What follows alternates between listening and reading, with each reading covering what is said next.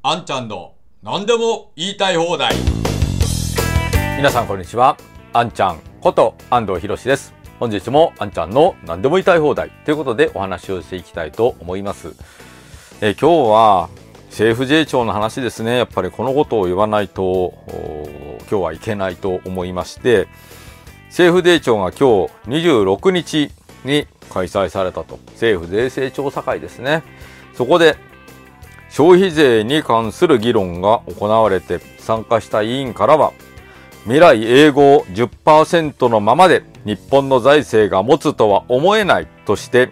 中長期的な視点で消費税の引き上げについて議論すべきとの意見が相次ぎましたということですね。相次ぎましたということですから一人じゃないということです。で今日の政府税調では人口減少少子高齢化が進む日本社会の中で消費税の役割が一層重要になることが示さ示された上で示されてるんですよ。要するにこっちの方向に議論を持っていきたいというそういう資料が示されてるんですよ。この資料を書いてるのは誰ですか？財務省に決まってるじゃないですか。ね。その資料を見てその委員からは未来英語10%のままで日本の財政が持つとは思えないと。そして今後の高齢化の進展に合わせて、遅れることなく、遅れることなく、ね、消費税率の引き上げについて考えていく必要があるとの意見が相次ぎましたと。だから、もう完全にこれ誘導されてますよ。誘導されてます。で、委員も当然、財務省の息のかかった人が委員に選ばれてますから、消費税増税ありきという結論で、えー、この会議開かれてるんですよね。私ね、今までこの政府の会議って、あんまりこういうことを思わなかったんですけれども、さすがにもう最近のこの政府のいろんなことを見てるとですね、まさにこの政府税調もそうですけれども、これ国賊ですよ。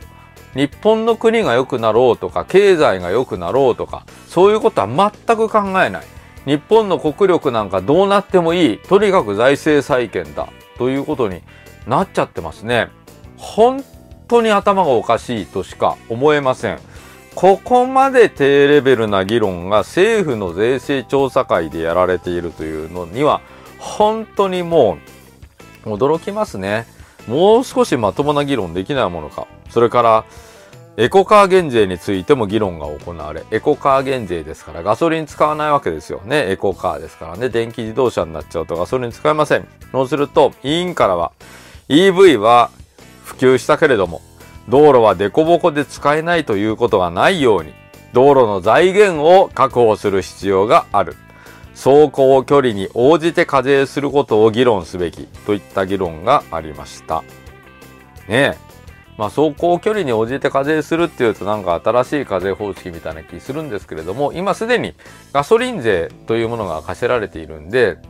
まあこれは走行距離に応じてガソリンはいっぱい使いますから、もうすでに走行距離に応じて課税されているのは、まあこれ一緒なんですね。同じなんですね。だけれども、このガソリン税の二重課税というのももうそろそろやめなきゃいけないですね。もうこれは本当に昔の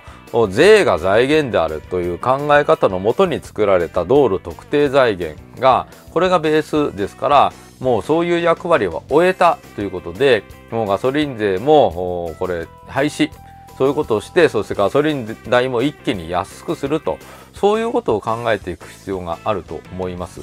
まあでもこの今日の政府税調、このタイミングで消費税増税の議論をするかと、もう岸田内閣にもっともっとダメージを与えようという意図があるかどうかわかりませんけども、まあ岸田内閣がもうこの消費税の増税だけではなくて、例えば年金の保険料を5年間、えー、65まで、えー、払わせるとかですね、えー、あるいは贈与税も増税をするとかですね、もうありとあらゆるところで国民負担の増加ということを本当にこれほど一気に出してくるそういう状況っていうのは今までなかなかなかったんじゃないかと思います。まあこれはある意味コロナで我慢していた財務省がもうコロナ収まったからもうちょっと出してみようかっていうことで一気に今まで封印していたものを表に出してきたのかもしれませんけれども、まあ、少なくともコロナまだ終わっていませんし世界の経済は大混乱していますから今日本がここで増税とかですね国民負担増とかそんなことやったら日本の経済失速するってどんなど素人だって分かりそうなもんですけれども